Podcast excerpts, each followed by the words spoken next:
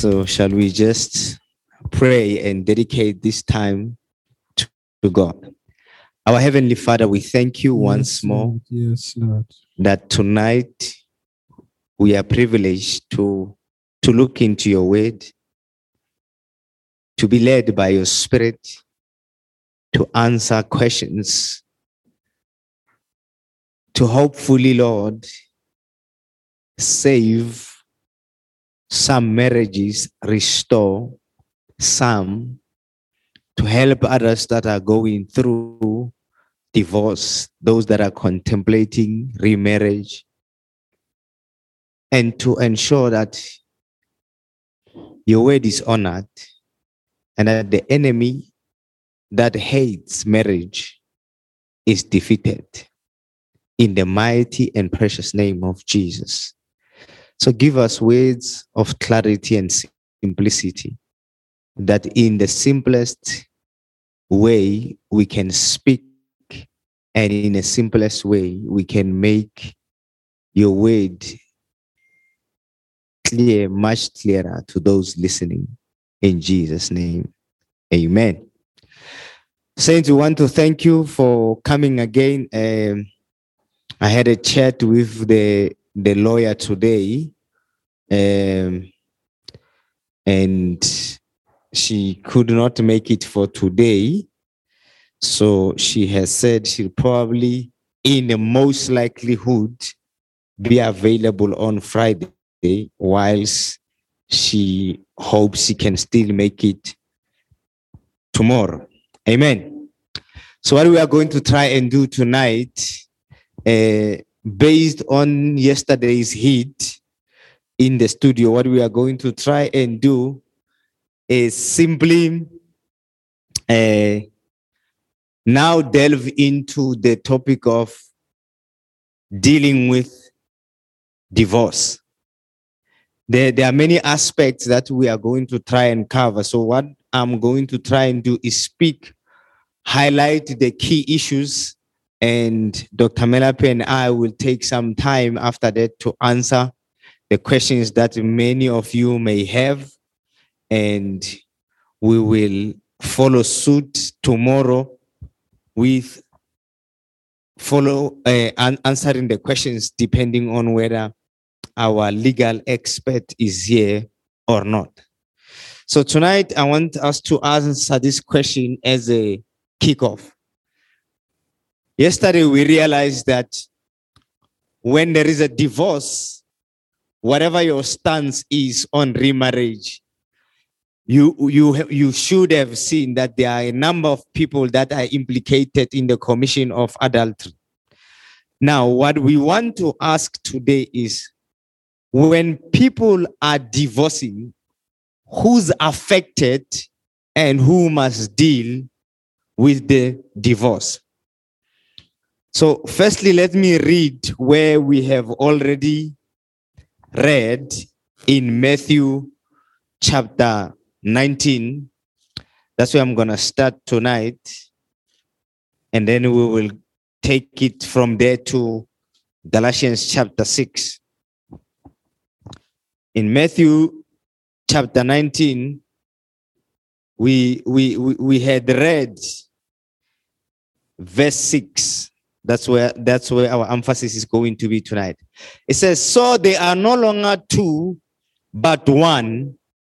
Therefore, what God has joined together, let no man separate." Amen. So first and foremost, what I want us to understand is the whole idea of what God has joined together. Amen. And from that perspective, develop a view as to who should actually be dealing with divorce and what are the implications and the practicalities of dealing with divorce. So first and foremost, because God is the one through instituting marriage, God sanctified marriage. So let's start with the idea of God instituting marriage first and look at why divorce devastates people beyond what we normally understand. So in the past, I had said, marriage is a spiritual institution. It starts with God, even though it is intended for human beings.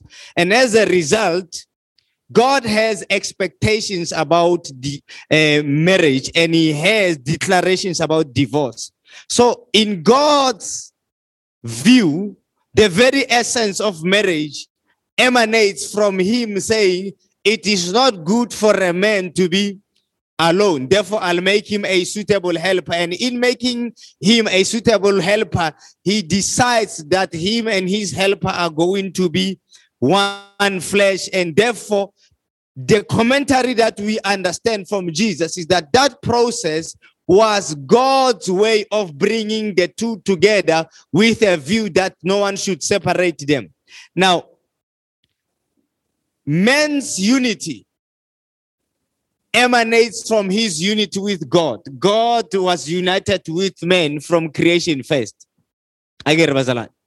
So we understand that when the devil came, two separations in terms of relationships happened. One, the Bible teaches us that because of the sin, we were separated from God. Isn't that the case?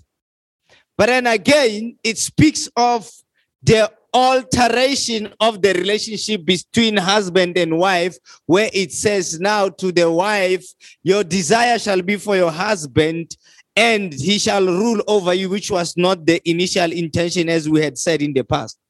So let's think about God and the devil in the context of divorce. God wants marriages to stand, right? Everything that God intended for human beings emanates from the fact that God wants human beings to live in rulership and be successful in everything that they do. Therefore, from that perspective, marriage is spiritual because God says, I am a witness of the covenant. Again. So if God is a witness of a covenant, why is God so keen about covenant? Because he is the God of covenant. He's the one who established the covenant of marriage. And if anything we can learn, God does not like the idea of covenants being broken. So covenant, in a sense, expresses the nature of God in his faithfulness. We call him a covenant-keeping God. What does covenant-keeping mean? It means he's reliable, he's steadfast, he's loving, he's faithful, he's trustworthy. Amen. And so God, over many years, if you study covenant, when people made a covenant and they broke it, God was not pleased. Hence, God punished Israel when they broke the covenant they had made with the Gibeonites, even though they were deceived. And so, under different circumstances, and we have done covenants in the past, so I'm just skimming through the idea, is that people who would have actually gone as far as two people making a covenant, they've taken their weapons to say, your enemies are my enemies, your friends are my friends. They exchange cloaks and say, you and I are one. In other contexts, they would exchange blood cards to say, you and I are one. They would have covenant meals. They would cut the animals, walk between the animals. If let it be done to me what has been done to this animal if I break this covenant. So people didn't just enter covenants contractual with the termination clause. So there was no termination clause. The termination clause, if you follow some of the rituals, actually, in some cases, it would have meant the death of the one who violates the covenant.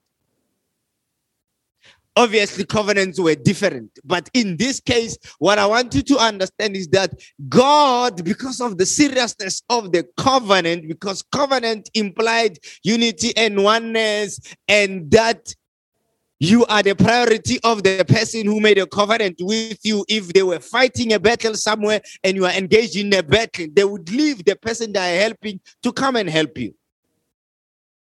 So in essence, in God's mind, there shouldn't be a greater relationship of oneness, unity, faithfulness, commitment than the one of the covenant, right? So God says covenant is good. So if God says something is good, it is a given that the devil wants to destroy it. So if God loves marriages, it goes without saying that the devil hates marriages. And so when people divorce, they are forgetting, as much as they forgot when they got married, that marriage is spiritual, enforced and endorsed by God, hated and targeted for destruction by the devil. And therefore, other people are going to divorce, not because they want to divorce, but because they were spiritually ignorant of the enemy of their marriage. So, in essence, therefore, I want to say to us, when we think about how are people going to deal with divorce, before, as in the process of trying to decide to divorce, and post, few questions that we want to ask. Who is supposed to deal with divorce? Who does it affect? Does divorce just affect the two parties? Who else does it affect? Who else? So divorce is not an issue between two people only. It has a ripple effect. And whilst the two people make a decision to divorce, most of the time they look at their own pain and frustrations. We'll go through that just now. But they don't understand that when you divorce, it's not just you who has to deal with divorce. It's the individual in the marriage, it's the couple in the marriage, it's their children, it's their parents, it's their extended families, it's the church, it's the community, it's the kingdom of God. So divorce should not be taken lightly. So when you deal with divorce, let's start with at the point of deciding I'm divorcing. What do you think is the emotional state of a person who wants to divorce? Angry. So there's anger, there's bitterness, what else? There's frustration, there's guilt, there's unforgiveness, there's panic as well. There's pain, there's loneliness, there's a sense of being unappreciated, there's despondency. You know when you think, I've tried, there's nothing more to do. But there's also betrayal. There's a mixture of hopelessness and hopefulness. You know, sometimes people come to a place where they say, I don't know. This thing just cannot work.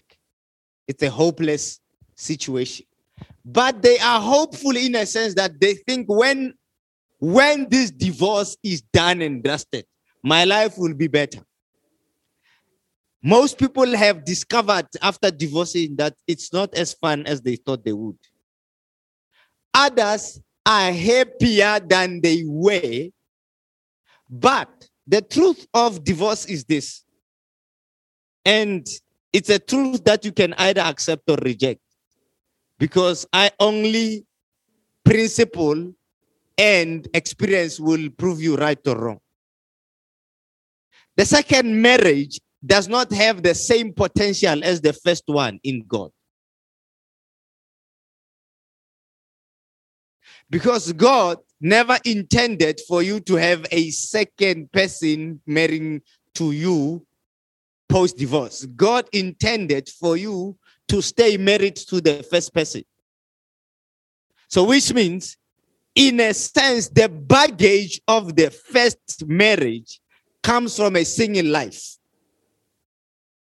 But the baggages of a second marriage come from a single life and a life of being married and divorced.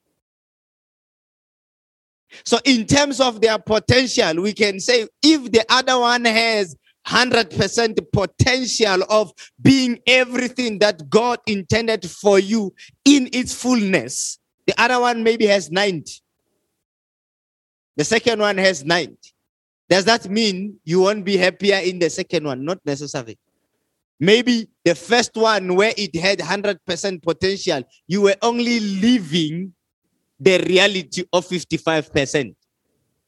So you lost 45% of what God intended for you.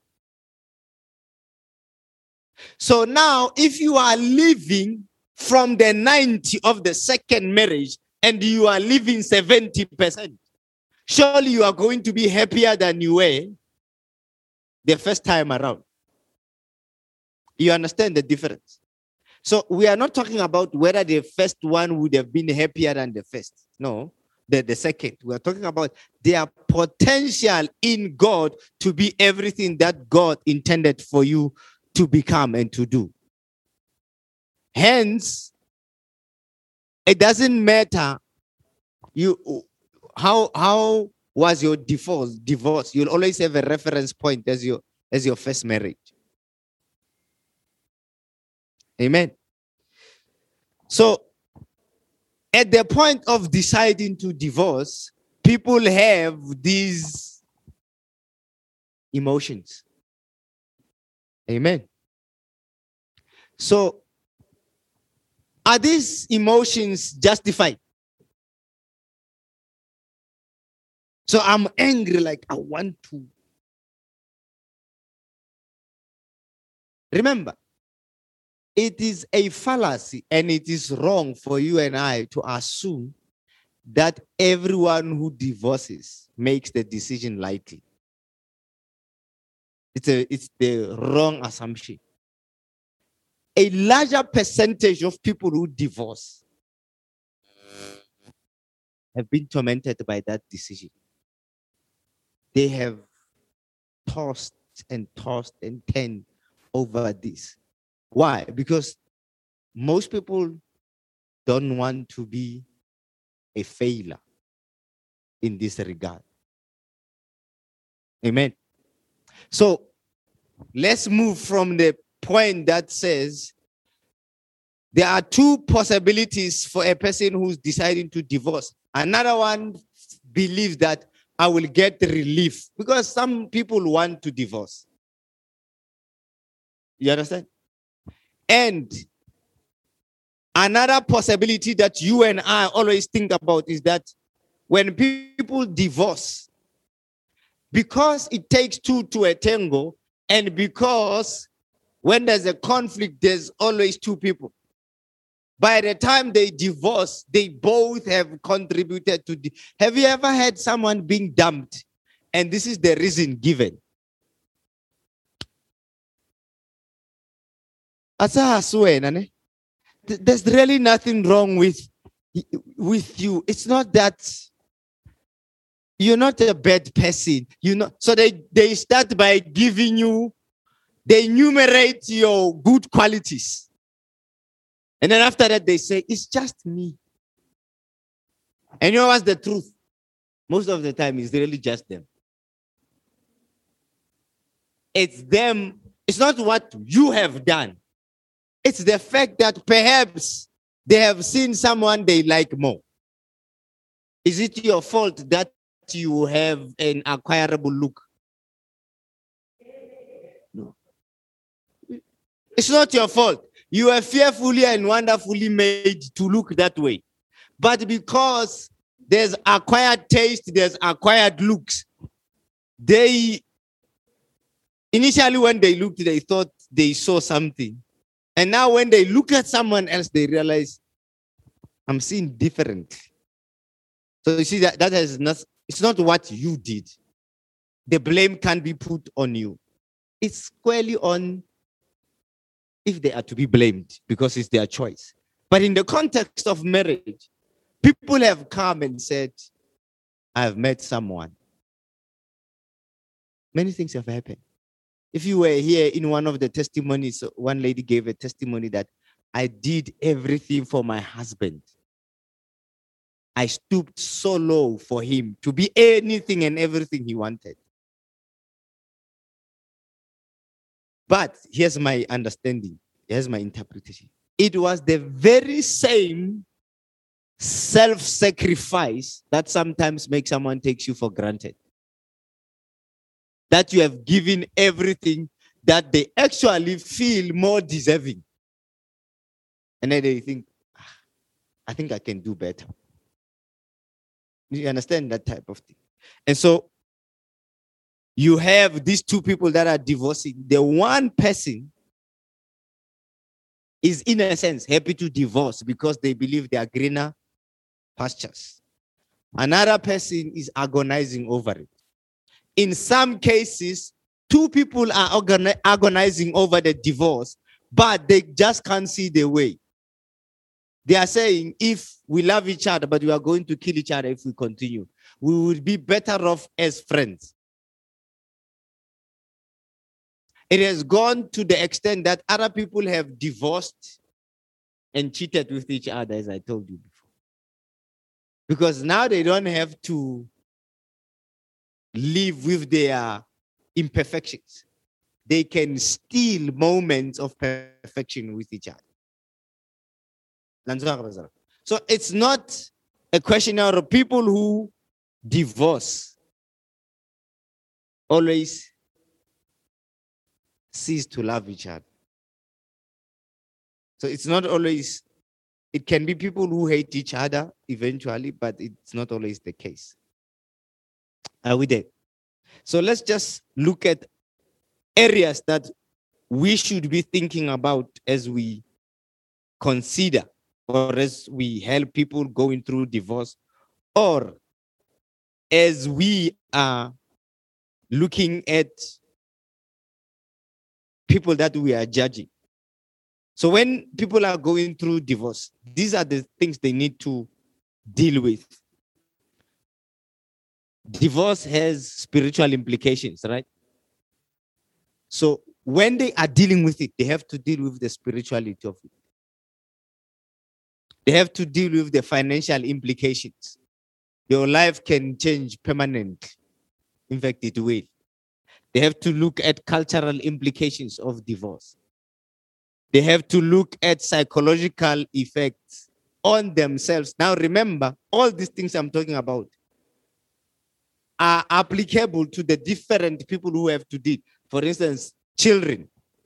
These things have to be considered about children as much as parents. There are social implications. How many people are treated differently after they have divorced?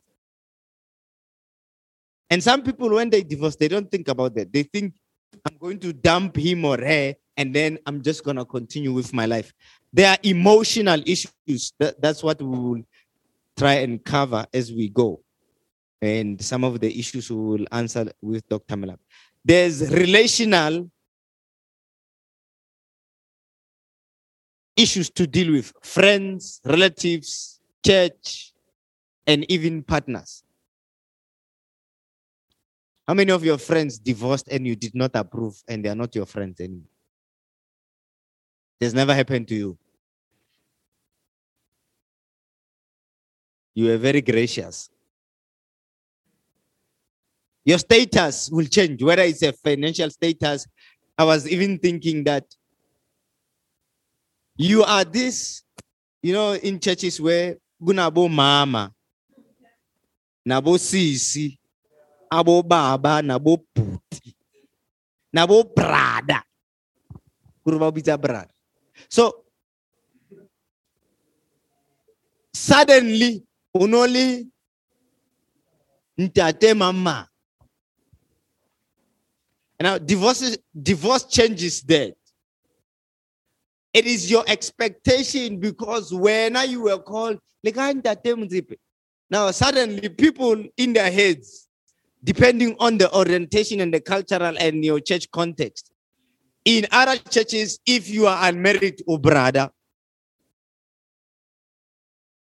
Jalo also brother was 50 years.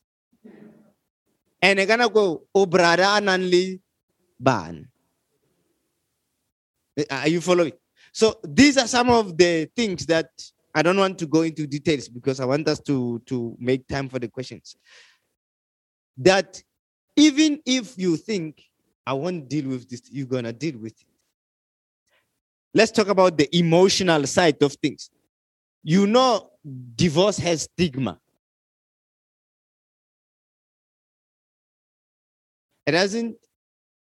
There's one thing that you have to understand and accept. Actions have ramifications. Are you hearing what I'm saying? If you are a sister and you fall pregnant in the life of the church, what are we going to do eventually? We are going to restore you, right? Well, if we discipline you as the people who fell into, we'll discipline you. Eventually, we'll restore you. But it doesn't change the fact that there are other people from that moment who will never marry you. And it doesn't matter how good a sister or a brother you are after that. It's simply a question of the law of sowing and reaping. The fact that we have forgiven you does not change the opinion of a person who says, I'm not going to marry someone who has a child. Or I'm not going to raise another man's child. Do we have to preach them out of that conviction? I don't know.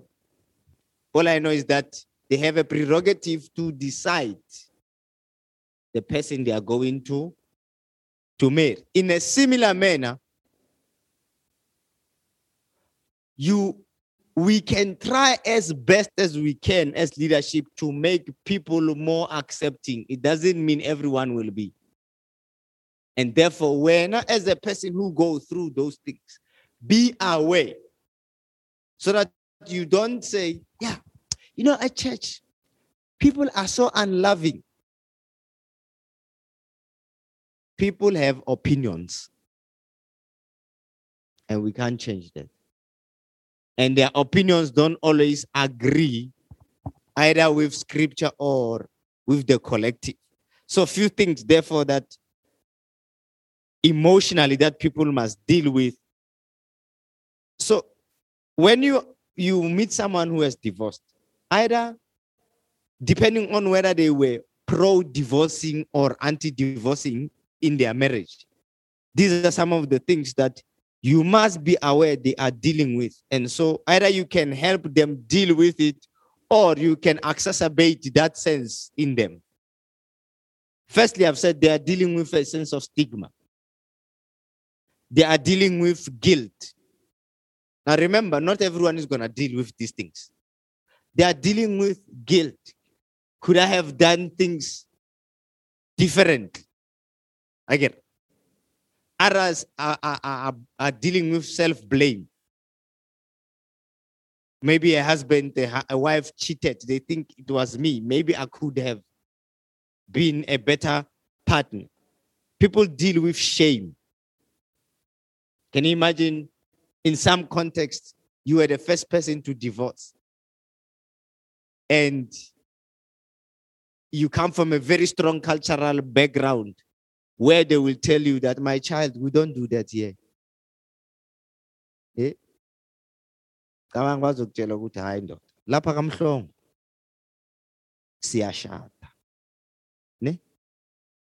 that's it. We don't divorce. We work through things. And when you come, uhlaza the family, not because when, according to you, you did, but that's the feeling you are going to have to deal with when people are dealing with you. There is also a sense of failure. You know how many people believe that they can work through their marriage? Like me. And then you get to a point where you realize, I can't. And if you were like some of the people that are not here today, you were like, me, divorce, never. Okay. And then suddenly, it's not even you divorcing. They are divorcing you. And it's beyond you. Because in most divorce cases, there is an innocent party. In the light of what causes the divorce. Remember what we said, that other people isolate their marriages to a point that they actually want to victimize their partners. So a lot of people go through failure, especially Christians. Christians suffer from shame and blame and failure than any other group. Because we are the ones whose God says, I hate divorce. People deal with disappointment. Then there's depression. Others have suicidal thoughts. Others have that sense of gender hatred.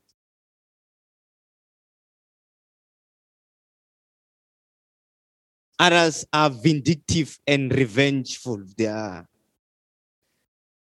Others actually do marry, but with a view that I will deal with you. If you ever become like, remember we're talking about self-preservation. So this person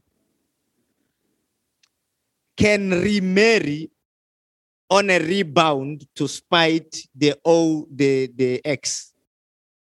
You know, when someone gets married to make a statement that I can do without you. The problem now is that they don't necessarily love genuinely the person they are married to. They are using them as a token of revenge against the other person. Are you there, sir? So sometimes when we are going to have to deal with these issues, we were doing a course at Rayma at one point with so many divorces. I was the only person who never divorced nor married. Talk about curiosity. At one point, we were working through the process of forgiveness. Forgiving yourself and forgiving your spouse. I've never seen such pain and crying. People feeling it's hard to let go. Why? Because sometimes I still loved that person and I believed in them, but they did what they did. And sometimes I still have to be with this person in our co-parenting. Are you there? So the complexities don't just end with a divorce decree. They are ongoing. So let's answer the last question. That is just an extension of what I was saying. So I guess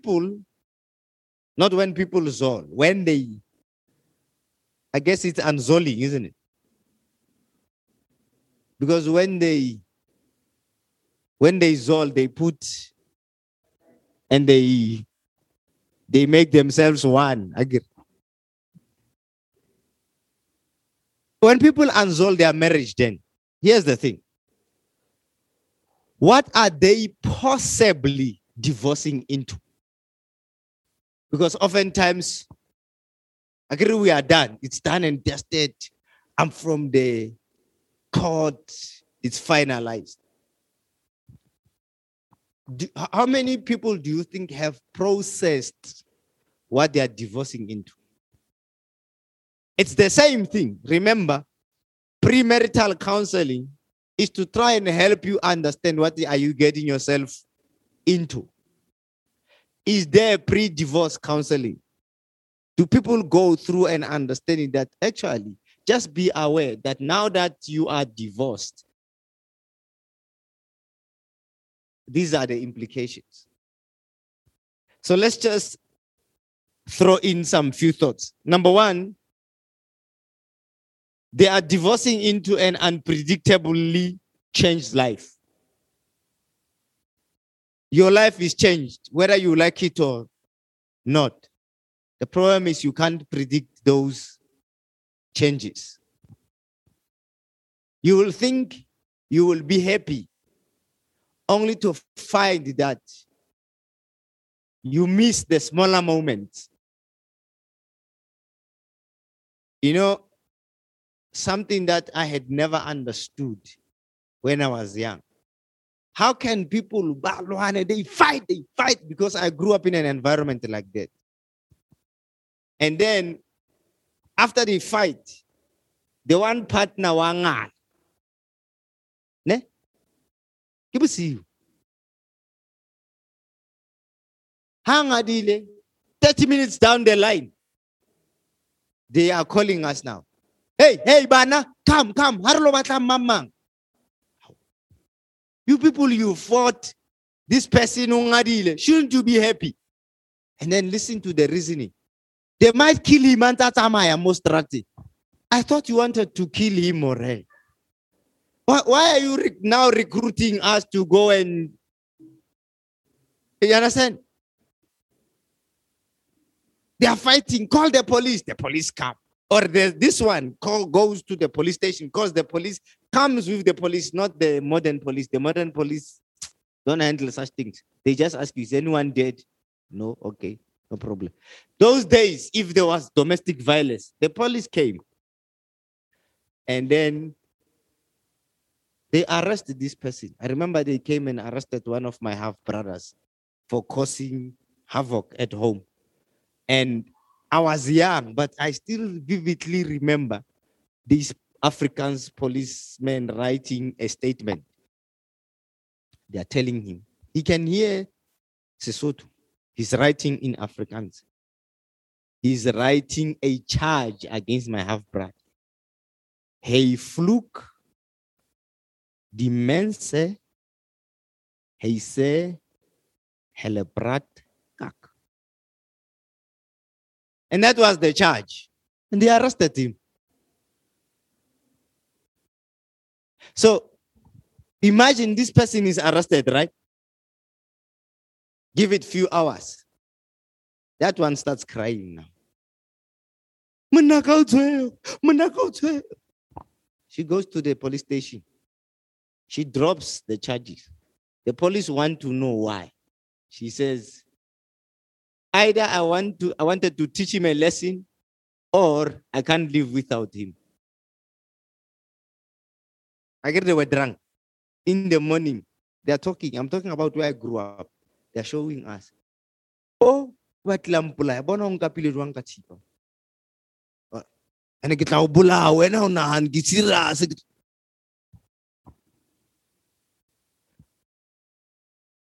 That thing is predictable for them. They know they fight, they reconcile. They fight, they reconcile. They divorce, they have no one to fight with. And then suddenly they miss even those crazy moments, the unpredictability of it all. Missing the familiar and dealing with the unexpected. Because it doesn't mean now you know the devil you are going to deal with. It's not always bad. When we say the unexpected, it might be good again. They also going into, if they are children, they are going into distance co-parenting or scheduling. That thing can be a problem. When another man is going to meet with your wife to discuss their child. Because nobody prepared you for co-parenting beyond divorce. Or, as some of the cases recently, when you now are co-parenting, you are seeing other people, but you start developing affinity again. And you don't know how to include your new partners in your parenting. Nobody has taught you. How are you going to co-parent? Others walk into a world of compensating for the failure. It's like when you want to raise your children better than you were raised, right? A lot of people who have divorced may also go into a relationship with a deep sense of compensation. I don't want my marriage to fail again. You understand? Now, unfortunately, that's normally what ends up leading into more problems because people become conformist. One of the statistics that I have found interesting, maybe you should check it for yourself, is that people who have divorced are likely to divorce again. Will that be the case with everyone? No. But the fact that they are bringing themselves with some of the unresolved issues that may have broken the relationship that when... So you came into the marriage with the baggage. You did not resolve them via premarital counseling. They became mountains in the marriage. You still did not resolve them to the extent that they became now a problem. Right? Let's take a simple and a lousy example. You know those people that are called smothered by their mothers or their fathers. Mother's boy. Right? You know those. Or those people who have a heavy financial presence in their homes. When you came, he was the total financial benefactor of the entire family. And when you come, that issue was never resolved. It became a problem in this marriage. Baby, I will ask mama. Baby, oh, you still remember last week we agreed with... No, Kibulele mama. Mama says this. Boom, mabar. Hey. In fact, you're not going to fight. Boom, mabar. So, now you realize this thing didn't start in the marriage again. It started then. And then it came into the marriage. And it became a problem in the marriage. And as a result, the spouse became the devil. So when they remarry, they are hoping that the second one will be more tolerable and loving, understandable. Only to find that this one is even fire. Now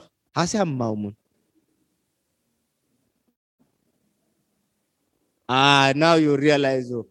Now he starts saying, hey, this one feels so. No. Your mother can't just come here and move my things as she pleases. This is not her house. Are you following? So issues that may have not been resolved may still become even bigger. And as a result, we do want to mention that your new marriage comes with new problems, if not added on old ones. When you married your first person, remember the vows. How poetic you sounded without realizing that vows are not intended to be poetic. They are meant to be meaningful and truthful. Stay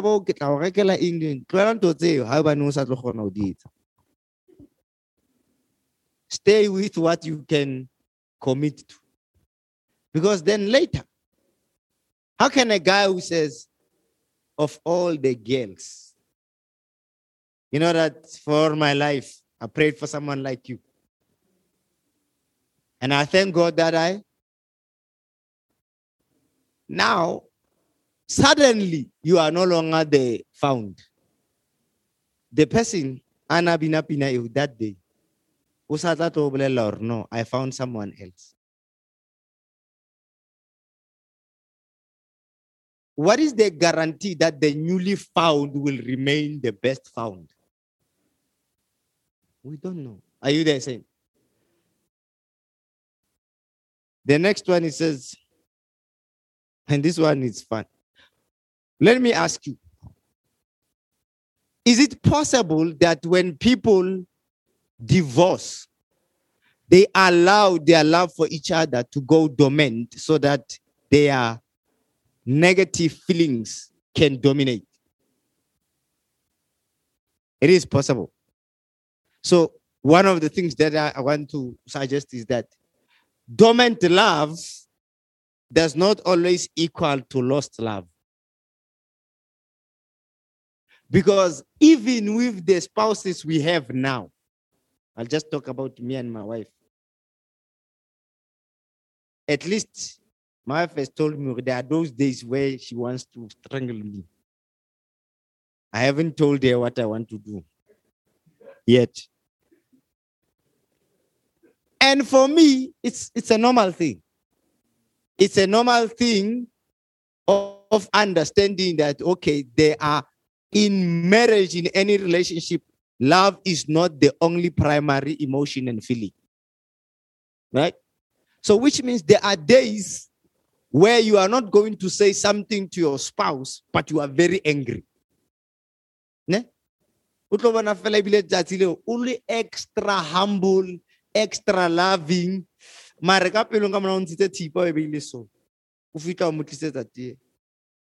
Here's a tea, babes.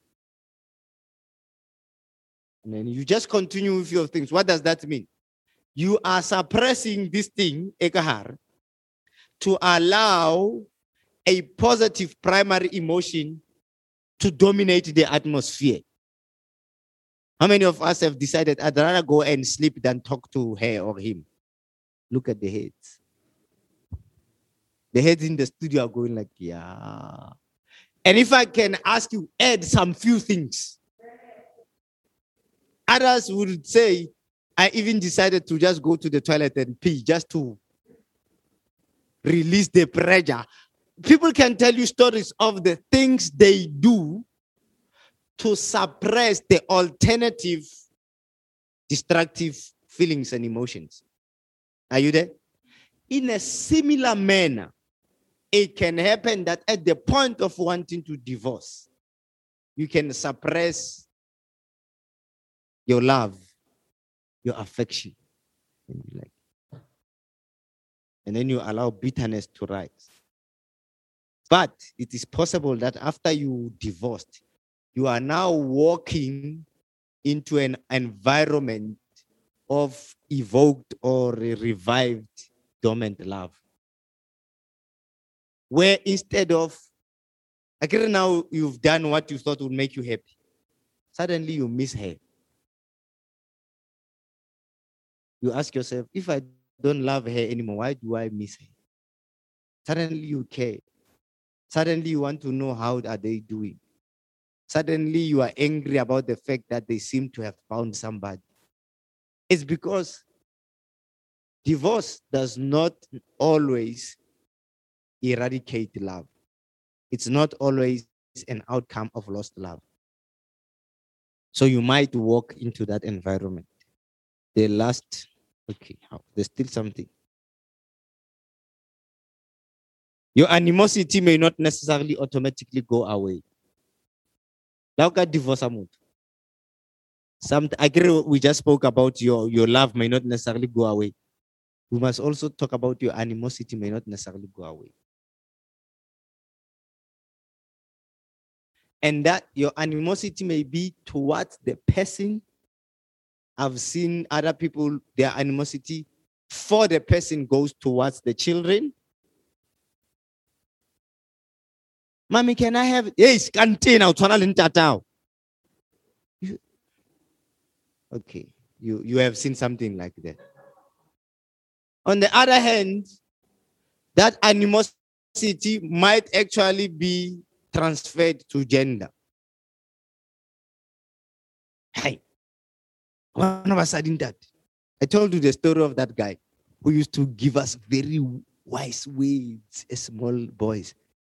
Melite, Kana go to bile matekwa. Malite. Au tip amfana. The woman is the snake. Don't trust the woman. Yalo ashe ba go to antipa. Ha shapo. On top of the tutubile matekwa. But he's moving from his own experience of the head, and it has gone to gender hatred in a similar manner. Jo mang na banna munna munna ke matlampi akimat munna ke modumela fela ka bakala chelete ha ke gato munyanye mo kenya se banna girincha banna ke difariki. And when you are looking at this girl, she's looking prim and proper until you speak about marriage. Then you rise something out of it. Their animosity has not gone away. They have become vindictive. And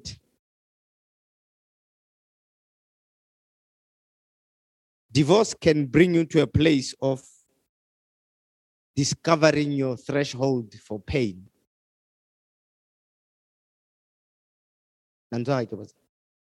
Arab people may not, they thought they can handle it. And suddenly, Arab people had become suicidal. Because the person who divorced you has gone on with their lives. And they don't, let me give you a scenario. You love this person. Ne? You've done everything. And this person comes to you, him or her, it doesn't matter. Let's paint a picture of you taking this guy to school when you are struggling, as a beta guy where I won't mention, and eventually he becomes something important, right? Or you take this girl from a family of poverty and one day they tell you they want a divorce. Right? Listen to what they say to you. I know that you've done a lot for me and I'm very grateful and blah, blah, blah, blah, blah. They told you all the stuff that you don't want to hear. So just so that we are fair, I would like you to compute. I want you to calculate the costs of everything you've done for me. Can you imagine? And then, are you going to calculate it? Because they're like, this person. Exactly. If look, the men say, maybe we are not utla chore.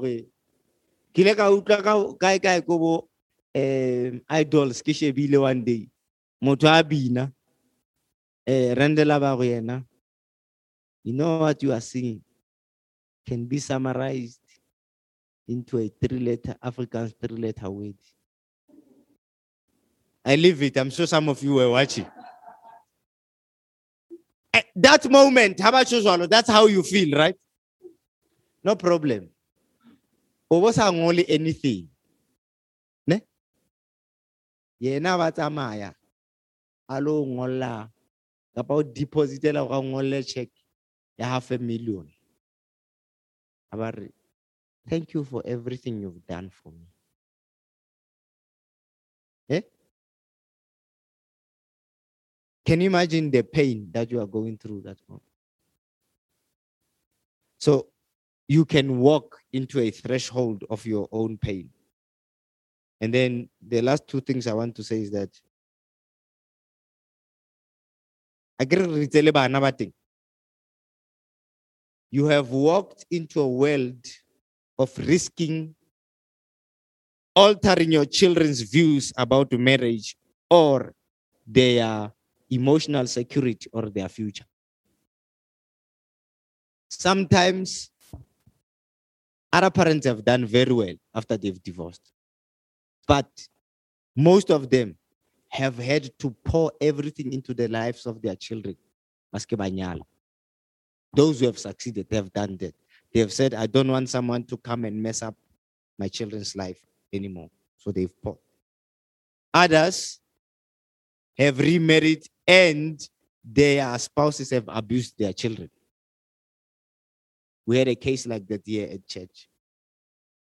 Others, based on what their children saw through the divorce proceedings, the custody battles and the pains and the fluke dementia and everything, the children have since decided, marriage is not for me. Are you following? Others have decided, naga ijolla, hagwanangaramotwantina, umhlabaset. So which means what you do with your marriage, be aware it has ripple effects. And by implication, therefore, remarriage, if you have children, it introduces your children to new problems.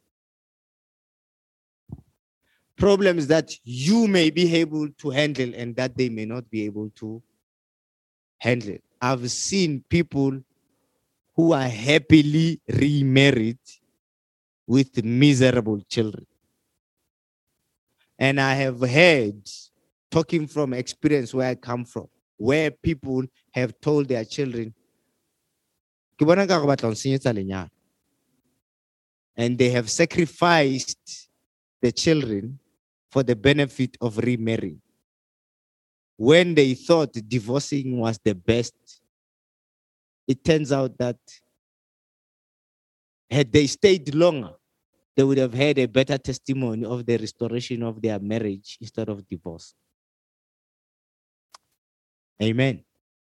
So I'm going to call Dr. Melape. You're just going to sit and answer some of the questions that people have asked. So what we're hoping to do is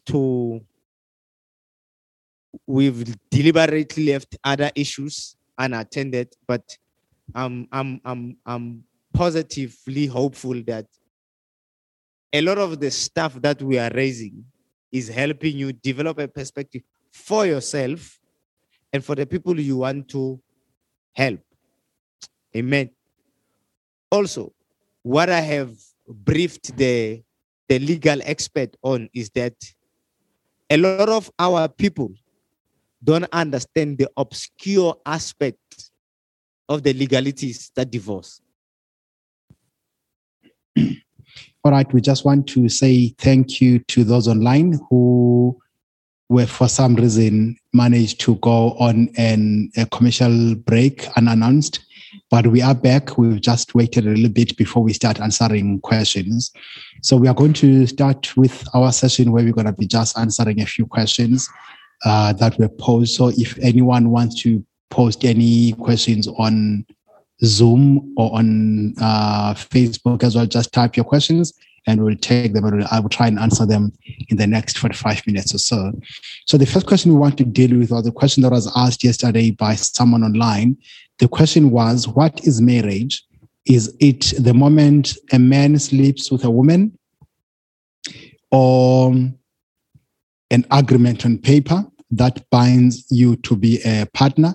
How does God see a married person? It's a little bit of a difficult one. I guess the question can also be asked around divorce. When is it divorce? Is it only divorce once you go and sign in a court and the court gives a decree of divorce, or the moment you have left the home and or chased away the other one and you're no longer living together as husband and wife? While you are waiting the paperwork, are you then divorced?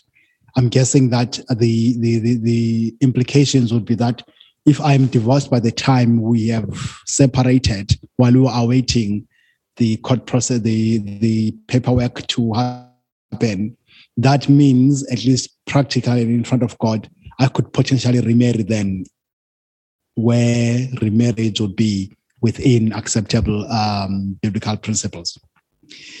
The same question again around marriage. Is it only once you have signed, or is it once you have had sex? So if in the, what is common at least is that the public or the common practice is that the signing happens, or at least the church service and being blessed by the pastor happens, and afterwards then there will be the sex. At least I think that's what is expected in most cases.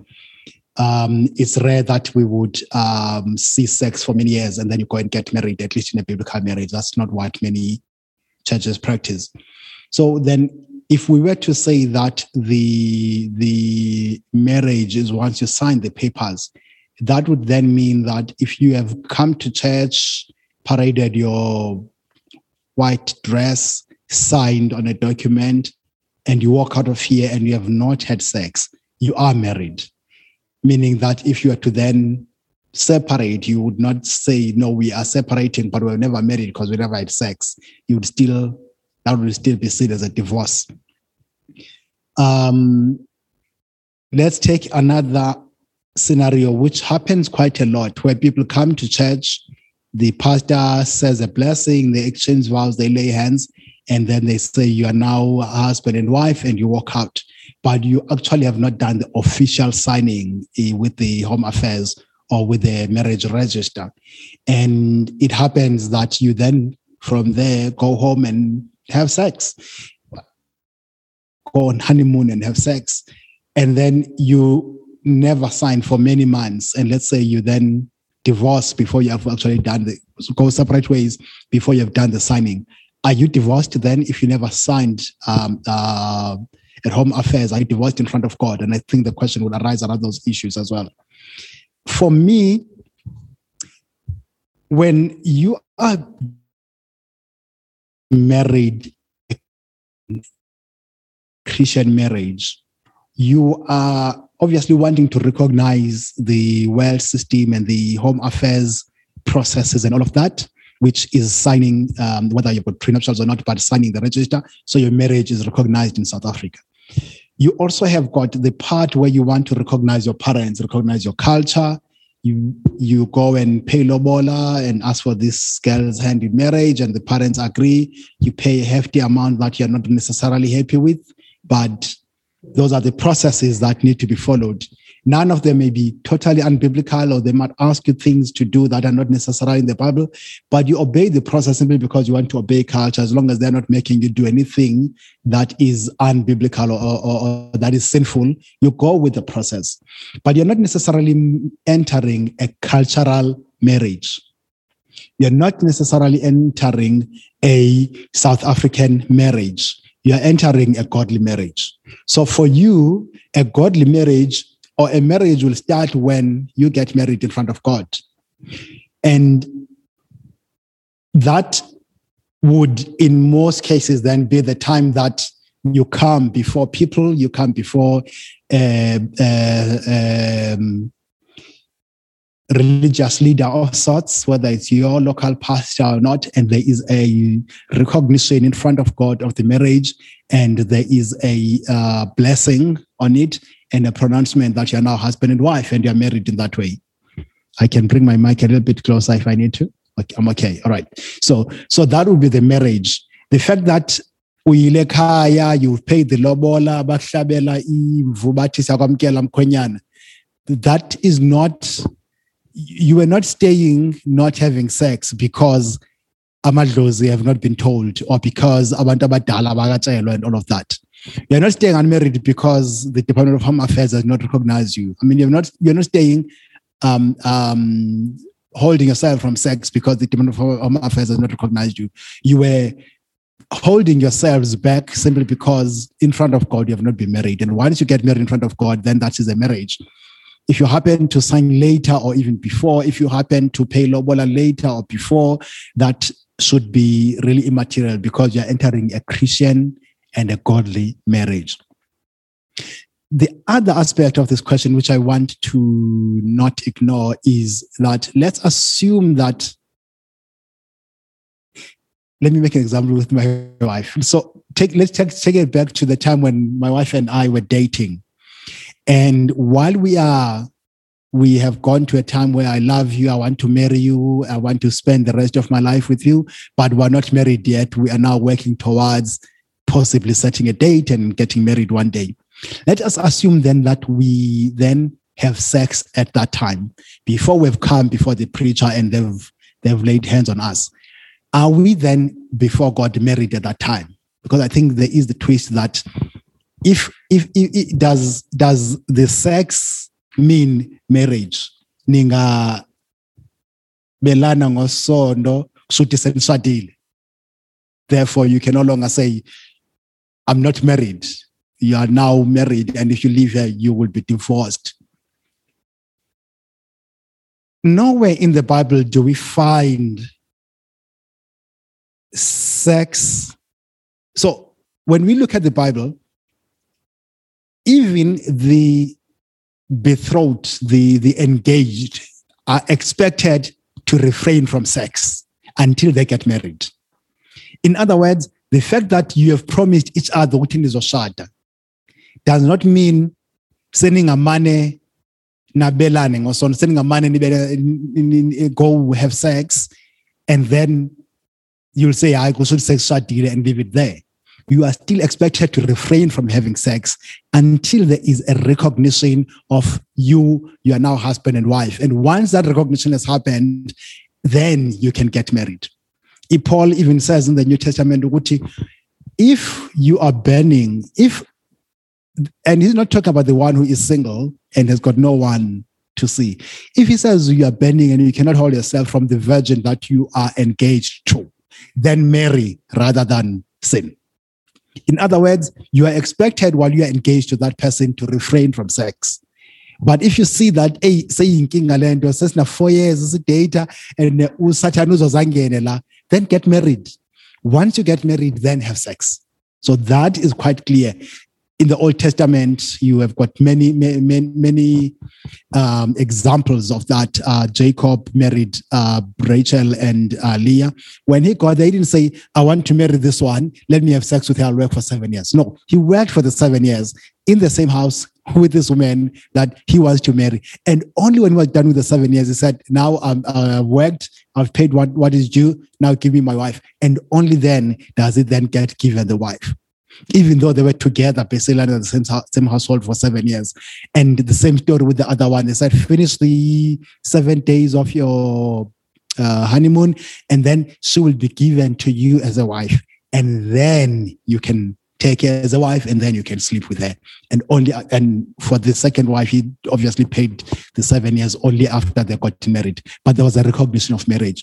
There are instances, for example, in the book of Deuteronomy, where the Bible says, if Nienal Walala Nintombazana, who has not been promised to anyone, then you must be forced to get married to that person, and you must never divorce them for the rest of your life. But you must understand that even there, this is not being promoted as the practice that the Israelites should follow. This is being promoted as a sort of punishment and correcting wrongs that have been done to almost to deal with an unfortunate circumstance, to almost remedy a situation that you should have never gotten into in the first place. Amen. If you want to add anything. I think he summarized it very well. Marriage is before God and his intended or appointed representatives. So if you read from Genesis, how does the first marriage happen? It says, God brought the woman to the man. In this case, what is God's role? God, if you go and read the Bible, it says, Adam is the son of God. In a similar token, Eve is the daughter of God. So in this case, God being a representative of himself as a parent, as a legal representative. The Bible says he brought. Did they have sex before? No. The pronouncement about sex was a post bringing them together. So the issue of sex coming first, Diona, is just out of question. Then, so that's the first part. The second commentary to that part tells us God's intention for the future. God represented himself as a parent, but then for the future, he says, therefore a man shall leave his father and mother, who are the representative in this context, father and mother. Then throughout the Bible, if you go through the things that Melape has mentioned, you see parents becoming those representatives of God, where even when they go to Laban's house, it is Laban's prerogative. When they go to Reuben's, it's all these people prerogatives. It is the Bible uses this terminology. When the father hands over his daughter, right? And so, as he properly alluded to, in the context of a Christian, we still acknowledge the representatives, the parents and the pastorate or the spiritual oversight. Let me not labor the issue of the legalities, because the legalities in themselves don't necessarily talk about whether you married before God or not. They talk about the recognition. So in the past, in South Africa, you could be married before God, but you have not signed the paper. That would not mean you are not married, but it would mean the South African law would not. But if you take the same context into another country that applies a different law, they don't have to sign stuff. Furthermore, then our law reformed. Why did it reform? Think about it. How can they say there's a customary marriage when there was no marriage? I don't know if you are following the thinking.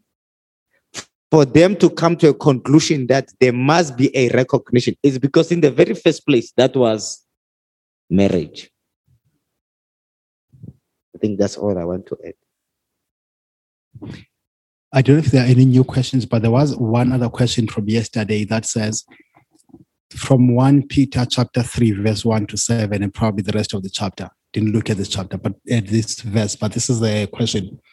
Does it mean that if a husband disobeys God's word in any way, including adultery, physical abuse, etc., the wife is expected by God to continue devoting herself to her husband?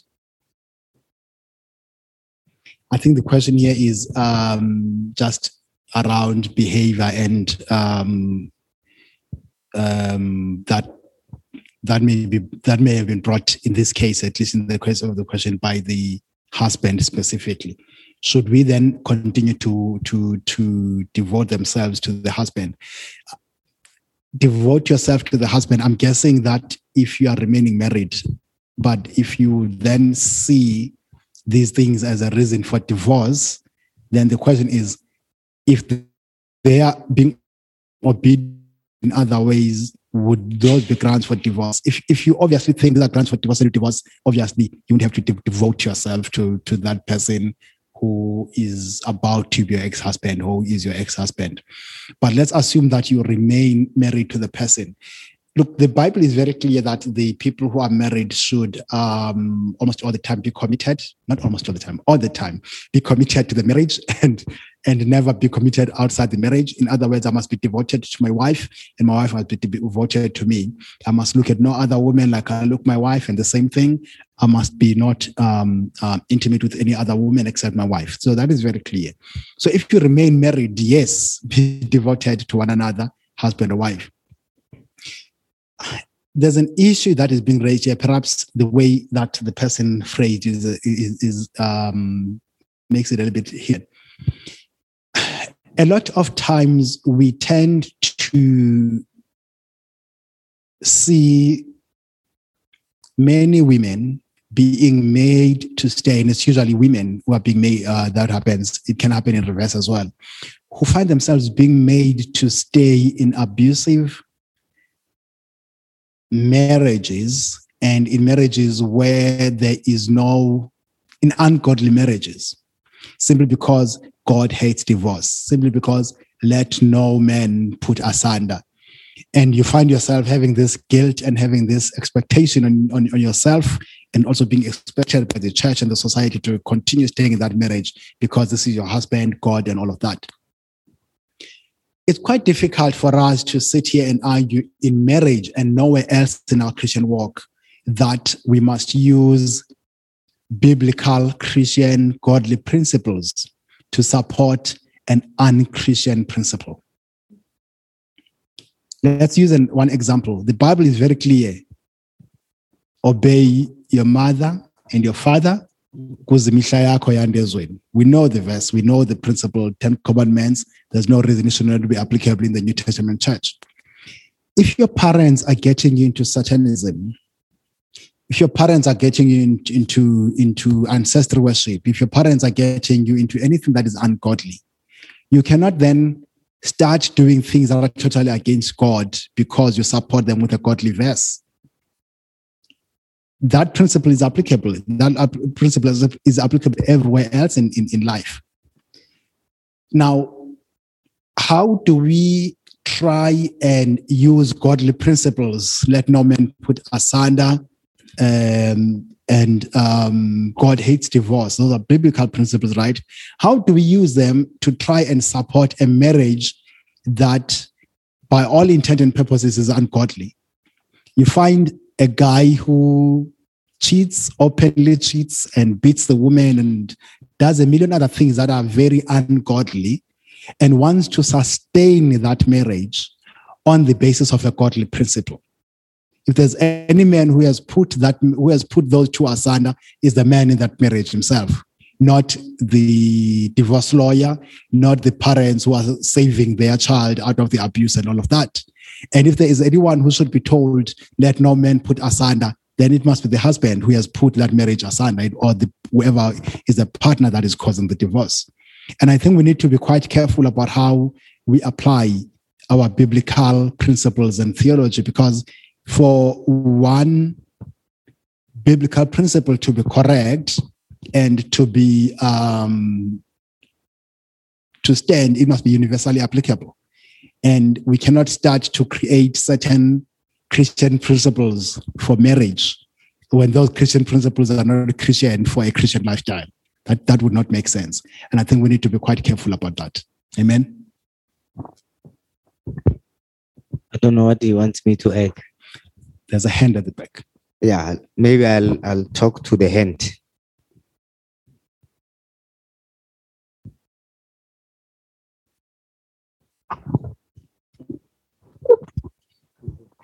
I'll talk to the hand.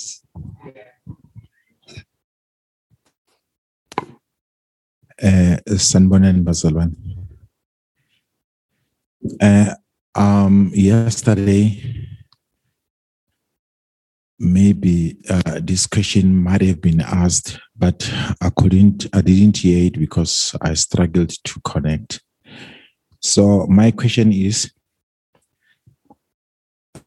how should one deal with her sexuality in a situation whereby a partner becomes temporarily or permanently disabled to do sex, like in a case of a woman with the issue of blood for 12 years, even post-marriage? How should one handle his or her sexuality? I don't know if that is clear.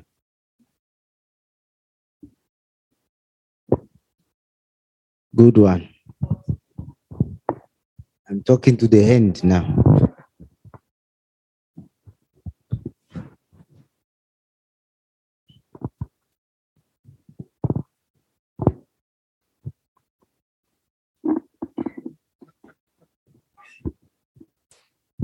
I thought I had done enough talking and if not, befundisa bakhulu. Okay. So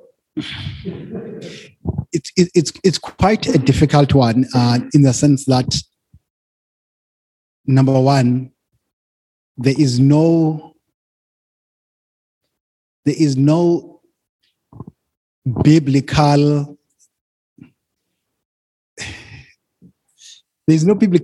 sexual surrogacy that we find anywhere in Scripture that is supported by Scripture. There's only one time where we find someone being told, "Hamyongena lapaya usize khona," in the case of Abraham, and even that cannot necessarily be argued that it was a godly thing to do, and it will be even more difficult to argue that it should have been universally applicable, even if under those circumstances where Sarah says, even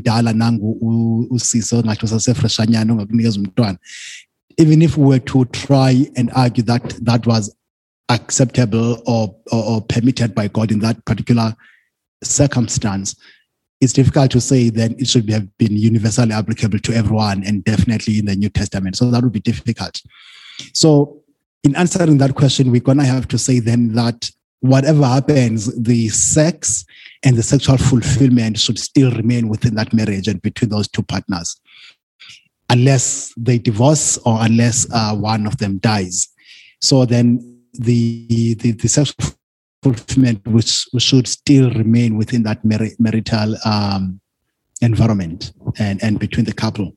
Then the question is, how does one fulfill themselves sexually when the other partner cannot participate in that sexual activity in a way that is usual and expected? And I think by rephrasing that question in that way, I'm basically giving you clues to say that there are many other ways in which the other partner may participate in perhaps not so usual and perhaps not so mainline sexual activities that we're used to, in a way that could still be quite meaningful and fulfilling for both partners, without bringing any third party and without causing any friction in the marriage. I think I've answered that question as diplomatic as I can, and I don't know if I've answered it adequately, though. I think by and large you have, because here's the reality. The one aspect is the fact that by sexual activity, without necessarily intending to be gross, we have to ask, what does the question intend to imply? Does it mean penetration? Does it mean vaginal intercourse? What does it mean? And what are your values? What is your common understanding around sexual fulfillment? Are you subscribing to non-penetrative sex? Is sex only for you genital? In which case, depending on what your orientation and understanding and application, then we can talk about the different alternatives available to you. On the other hand, we can also ask the question in the light of your own, to say it would be wrong for, if someone bends and they are not married, right? They should, because they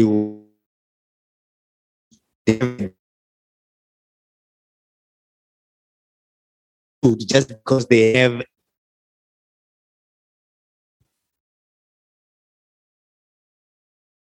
to outside. That is something to say to a person. If you want to have and have someone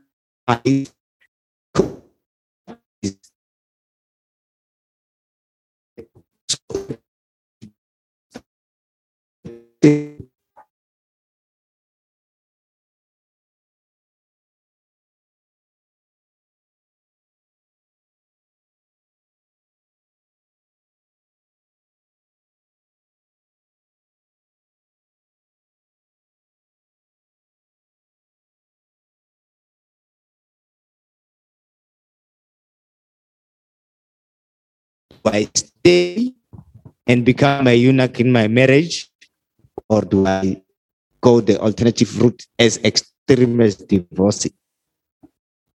But you have those, but I think it would be wrong to even suggest that they should go and get.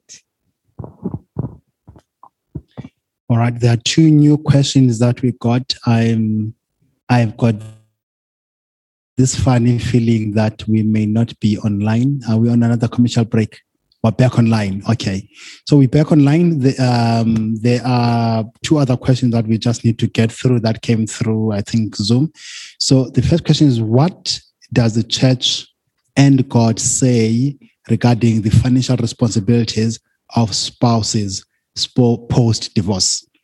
For example, is it acceptable for a spouse to neglect their spouse and children's needs after divorce? So I guess supporting your children once you're divorced, and also supporting your spouse once you're divorced. What does God say about that? What does God say about spousal support? The Bible gives no indication or directive on spousal support. When a person was given a certificate of divorce, they were divorced. Now, but the Bible is on record saying that a father or a parent in this case leaves an inheritance for their children. Now, there is no way in the Bible going back to the idea that when you marry in a covenant, it's you and the spouse, right? Now, you can't say, I divorced my children. There is no verse for divorcing your children. Therefore, you are never exonerated from your responsibilities as such. And needless to say that when we answered the first question, we said, marriage, in as much as it happens before God, it is practiced within both the cultural and the civil context. And when those two don't exonerate you, by implication, because there are ramifications, in as much as the Bible does not say you have an obligation to support your spouse, if the context in which the marriage is happening, whether it be cultural or civil, does not exonerate you, then you are not exonerated, because there will be ramifications. So you can't go, for instance, in this country, there is a clause on spousal support. If when you choose that, now I'm not going to support her or him, if they take you to court and the court proves that you are capable to do so and it's within their right to, well, then you're gonna go to the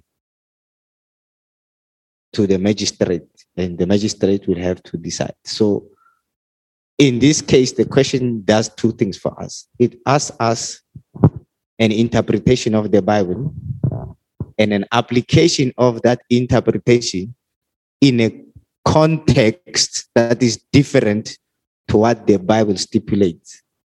So you will be exonerated if it was just a question of you give her a certificate of divorce and that's it. Because remember, let me just add a twist to the question.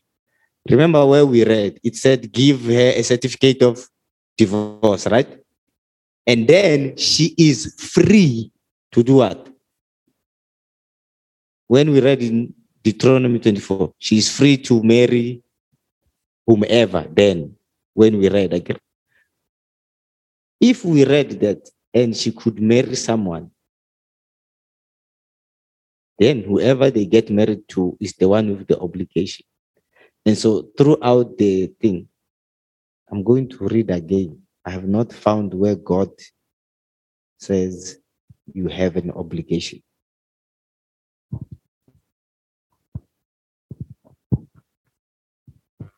I think there are two things that I just want to add to that quickly. Number one being that as a Christian person, if you still remain Christian during the time of divorce and after divorce, taking care of your children is just a good thing to do. And that's what every Christian must do. Whether you got them out of wedlock, whether you got them in the marriage that has ended, that's just, there's no question about it. We will support the Christian behavior to do. And I guess if you're a Christian person who is good at heart, despite the fact that there's a divorce and you see another person who is the mother of your children or the father of your children suffering, and it's within your means to do it, then do not withhold the good that you can do for them. Beyond that, there are no other biblical obligations to say, because you divorce them, then you must. Obviously, the Bible says, give to Caesar what is due to Caesar and to God what is due to God. So if Caesar says you must support your spouse with this much every single month, give to Caesar what is due to Caesar. You will obey the counsels of the law as a Christian unless they're taking away from God. And supporting your spouse is not unbiblical. It's not ungodly. So if the counsel says support, then you'll have to support. The next question that I have,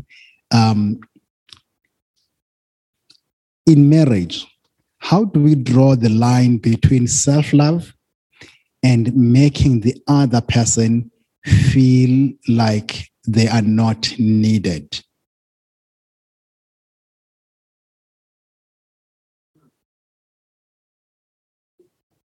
So that's a very interesting one. So sometimes you prepare for these things, you want to talk about divorce, and then they ask you questions about marriage. And then you're like, I didn't really polish my thoughts around that. The Bible is very clear. The two become one, not the halves, the two halves. So 1 + 1 becomes one. So the fact that I'm married does not necessarily mean that I must now become less of me so that the other person can then be the other part of me. Because what if I only want to be 80% less? She must now decrease all the way from 100% to 20% so that we become, So I must still remain my one and remain fulfilled and remain a total human being. And I guess the other implication is that before I get married, I must make sure that I am one. I don't get married when I'm still 50% and my parents are playing the other 50% in my life. So I must be a full-grown man, full-grown woman who loves themselves, who is very mature and aware of who they are, and must remain like that even when I get married. And the other person should be hopefully as equally mature and as equally human being who comes and joins me with me and we become one. So the idea of me loving myself should not necessarily start because I am married, and it should not end when I get married. I should still remain that person who loves themselves, who has loved the spouse because they love themselves and they're really a complete human being that they are. Obviously, you're still going to grow and learn and develop gray hair and all of that. That's not the point. When we love the next person, we are not necessarily unloving ourselves. Or at least we should not be unloving ourselves. We should only be able to love the next person and love our spouses simply because we are full of love. We love ourselves, and we're not necessarily emptying ourselves when we start to love the other person. And it should never be that I neglect myself so I can love God. So then the reverse should also be true in the sense that when I am loving myself, I'm not loving her any less. So the fact that I bought myself shoes does not mean I'm imthengele icathulo. That doesn't mean I'm imthandi because I'm imthengele mina icathulo. It should not. To both physically, practically, and also emotionally. When I take care of my emotions, when I take care of my spiritual needs, I'm not necessarily neglecting hers. And it should never be because I'm neglecting her or I should stop doing anything for her spiritually, emotionally, physically, simply because I'm now doing me. Doing me should be a good thing for her because it means that I remain this well self-loved person that she loved in the first place. And then when I'm loving her, I'm not ignoring myself because she didn't love an 80% loved Sivile. She loved 100% loved Sivile. And I should remain that 100%, remain loving, even as I'm pouring out my love towards her. If that helps. I like that. The question presupposes or draws a line between very unfortunate things. Individuality and individualism. Individuality is self-love. And like it is so well put, to not love yourself is to actually a disservice to the person you presume to love. Why? Because at both levels of trying to love other humans, the Bible says love your neighbor as you love yourself. When it comes to husbands and wives, we are often inclined to overemphasize husbands, love your wife as Christ loved the church. But when you go down, it says, love her as you love your body, as you love yourself, in a sense. So individuality is something that people fall in love with. It's something that makes us who we are, and it's who we should remain, in a sense. Because if I'm an individual, I can reach my full potential, as it was preached on Sunday, to becoming the best I can be without sacrificing myself to love the next person. Because now I'll be resentful. A lot of people hence verbally these things that I sacrifice my this, I sacrifice my so that you can be. Yeah, but you were not supposed to do that. You were supposed to be the best self that harnesses the best other in the next person. So it doesn't mean to love the next person, I shouldn't love myself, because actually my self-love is the measure of my ability to love the next person better. On the other side is individualism, where you presume that if I love myself, I don't have to need you. But those two things, in individualism, extricates, it takes the other person out of the picture. It deprioritizes them. But individuality prioritizes the two, because I have to love myself. And then in the process of mastering how to love myself, I can then, in order, love the other individual and harness their self-best. Amen. There's another question online. The studio is a lot quieter today, maybe because there are lights.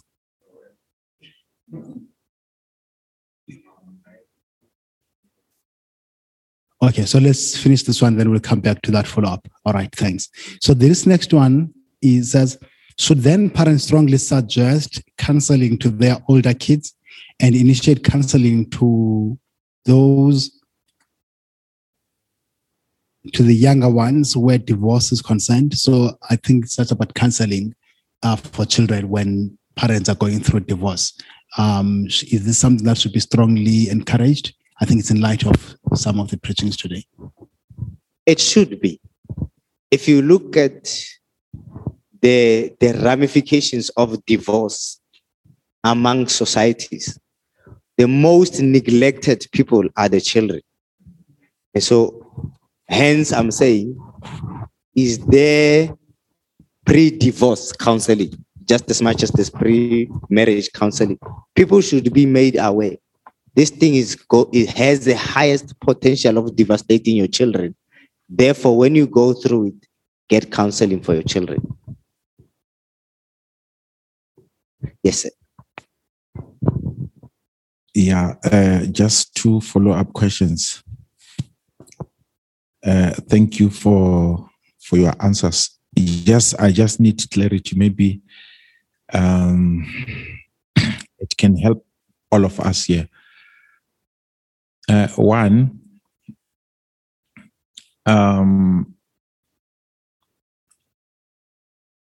I heard you say that one should decide in a case where one partner is permanently disabled to do sex, although you tried to explain how should one do it, whether penetration, whatever. I don't know. There are other alternatives, but we'll come back to that. So you said one partner can just decide whether to stay and be an Enoch or just to go or just to leave. So if I decide to divorce my wife based on being unable to do sex, if I marry, for an example, another wife or another husband, won't I be called like an adulterer? Do the Bible allow me to do that? Two, I heard you say, like in a case of the woman in the issue of blood for 12 years, there are alternative ways. I don't know if you are at liberty to educate us of those ways, because now when we talk about sex, I know only one thing, the real one.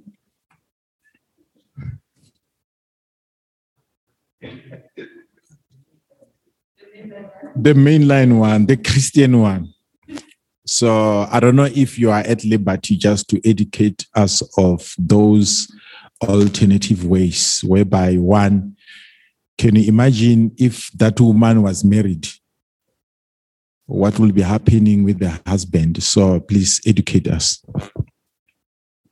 I would have liked to, but I'm not going to educate you on that one. Let me answer the first one. And I'll tell you why I wouldn't. Maybe Sevilla will do it. But I'll tell you why I wouldn't myself. Let's go back to part of the answer that we gave. It's that when you marry someone and suddenly you are caught in a non-sex, penetrative sex situation, we said, even before you talk about divorcing them, you had made vows, and those vows included those possibilities. Those vows included things like in sickness. And in sickness has a spectrum, a continuum that includes total decapacitation. It includes things like a coma for however long, whatever the case may be, all those things. For better, for worse, those things are included in there. Therefore, hence, for me, like I was saying, it boils down to one's inability to stick to the covenant they committed to. Hence, I was saying, therefore, vows are not meant to be poetic. They are meant to be truthful and meaningful. So that's number one. Number two, if we're talking about you deciding to divorce, like we said yesterday, you will be called an adulteress based on the things that we read. So how do you end up dealing with that? If you followed the arguments yesterday, it's the same question of what are we going to then do with people who divorce for reasons other than what the Bible has given. But from that space, it's not excusable to say I'm divorcing It's understandable, but it's not excusable. Having said that, sex is a mutual thing. Ne? So when we say sex is a mutual thing, we mean that sex in marriage, contrary to popular belief, the Bible is prescriptive of sex, it's not descriptive. It intends to, one, imply procreation, imply pleasure, right? It forbids certain types of sexual forms, but it gives no description of forms between husband and wife. For instance, it says bestiality, all these things, it forbids them. But it doesn't give us a description of the pleasure the husband and wife can give each other. As a result, foreplay is seen, as we read some of the verses in Song of Songs about her breasts are like this, so, but these are things that are explicitly put there. Now, has God inducted a particular form of you can only do penetrative sex? The Bible has not said that. Neither has it given descriptions of what else can be done. Therefore, the education that people should receive is this, at least from me, is that people must be able, as a couple, to discuss what is acceptable to them, what is not demeaning to them, what is not devaluing, and what is pleasurable for both. And those would be the, if you want to be extra educated beyond this platform, you just either buy a book or Google non-penetrative sex and then sit with your spouse and say, is this acceptable? Is this demeaning? Is this devaluing? Does it augur with our spirit? Is it acceptable to us? Is it pleasurable? Depending on what answers you mutually come to, then you can decide what are alternatives for you.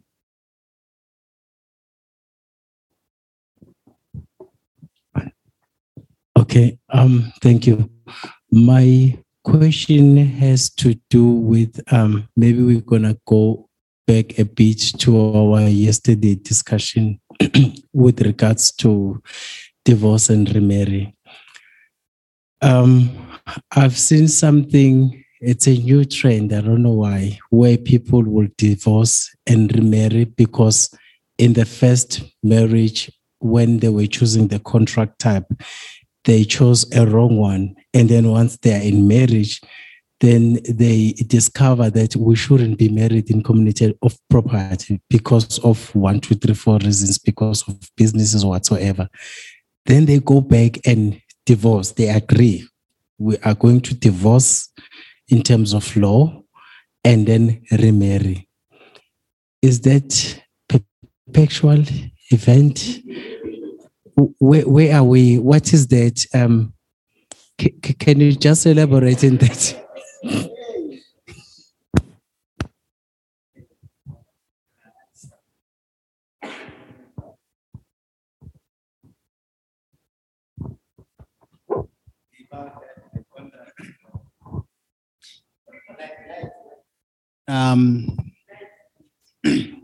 That's a really nice question.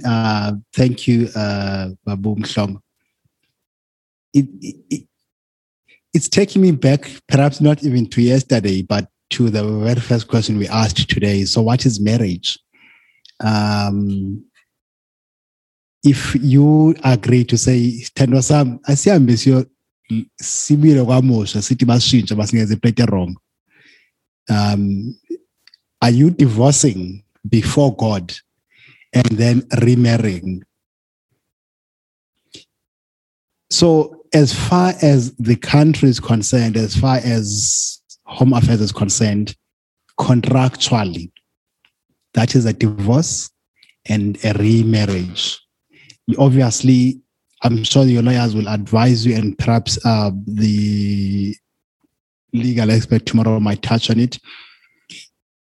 When you divorce, there'll be things like, how do we separate our belongings, our estate, and how do we then make sure it's protected from future marriages, those kind of things.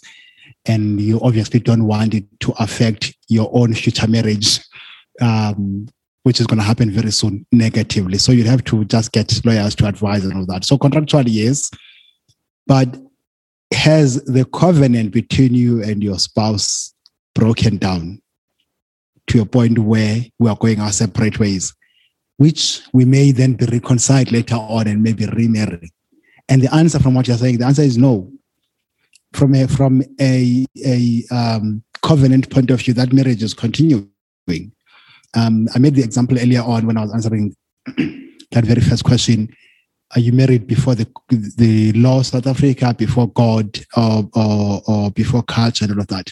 Culturally, I got married on the 5th or 7th of November. I came to the church on the 18th of December. I only went Kwamuhle on 15th of April the following year. So that time between December and April, was I married or was I not married? From a covenant point of view, I was married. From a legal point of view, I was not married.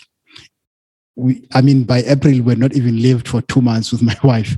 So if we had gone separate ways, she would have not, even from a customary point of view, she would find it very difficult to argue in court. We never lived together and all of that. Maybe it was Zabakos and all of that. From a legal point of view, we had no contract that we could divorce and share things. But before God, if we had gone our separate ways in February, we would know that we would have divorced because the covenant at heart would have broken. So I think that's how I would answer it. So it's not a divorce from a biblical and covenant point of view, but only a legal divorce. Yeah.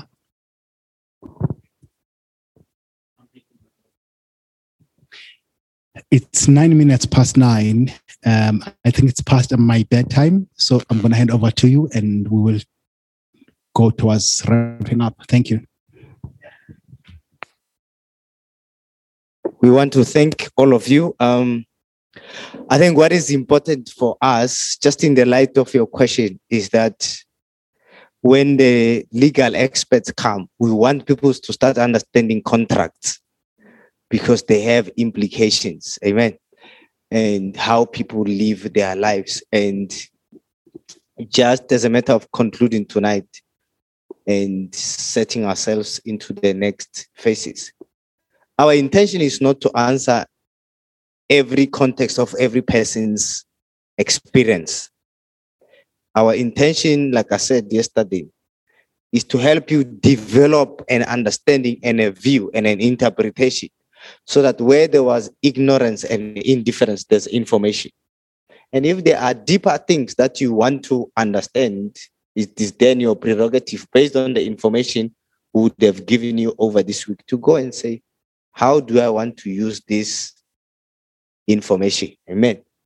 So tomorrow we are hoping the legal expert will be there. But like I said, she said the likelihood is Friday. The contingencies that she might ask her friend to come. Amen. And so just in the course of tomorrow, we'll work around what program would be like tomorrow based on what they would have told us. Amen. Shall we stand up and pray? Thank you for the people watching at home. And hopefully one of the days you are going to come to the studio. And yeah, please let's organize some coffee from tomorrow. For those in the studio, and thank you for the faithful studio attendees. Amen. Tomorrow we'll just bring those people with cues. Clap your hands. You know, so shall we pray as we go home? Our Heavenly Father, we thank you. These are real tough issues for many of us. But we thank you that we can frankly talk about them. We can talk about these issues. And we continue to acknowledge that we don't have all the information for these issues. But for what it's worth, we thank you for the grace to be able to open up, chat about them. And I pray that as many as are listening and engaging with these issues, that for their own sake, they'll be like Bereans who of noble character and spirit, who went home to check if these things were so. For nothing is right nor true just because a pastor says so. Nothing is right just because as panelists we say so. For we know in part, we prophesy in part, and therefore even our counsel is in part.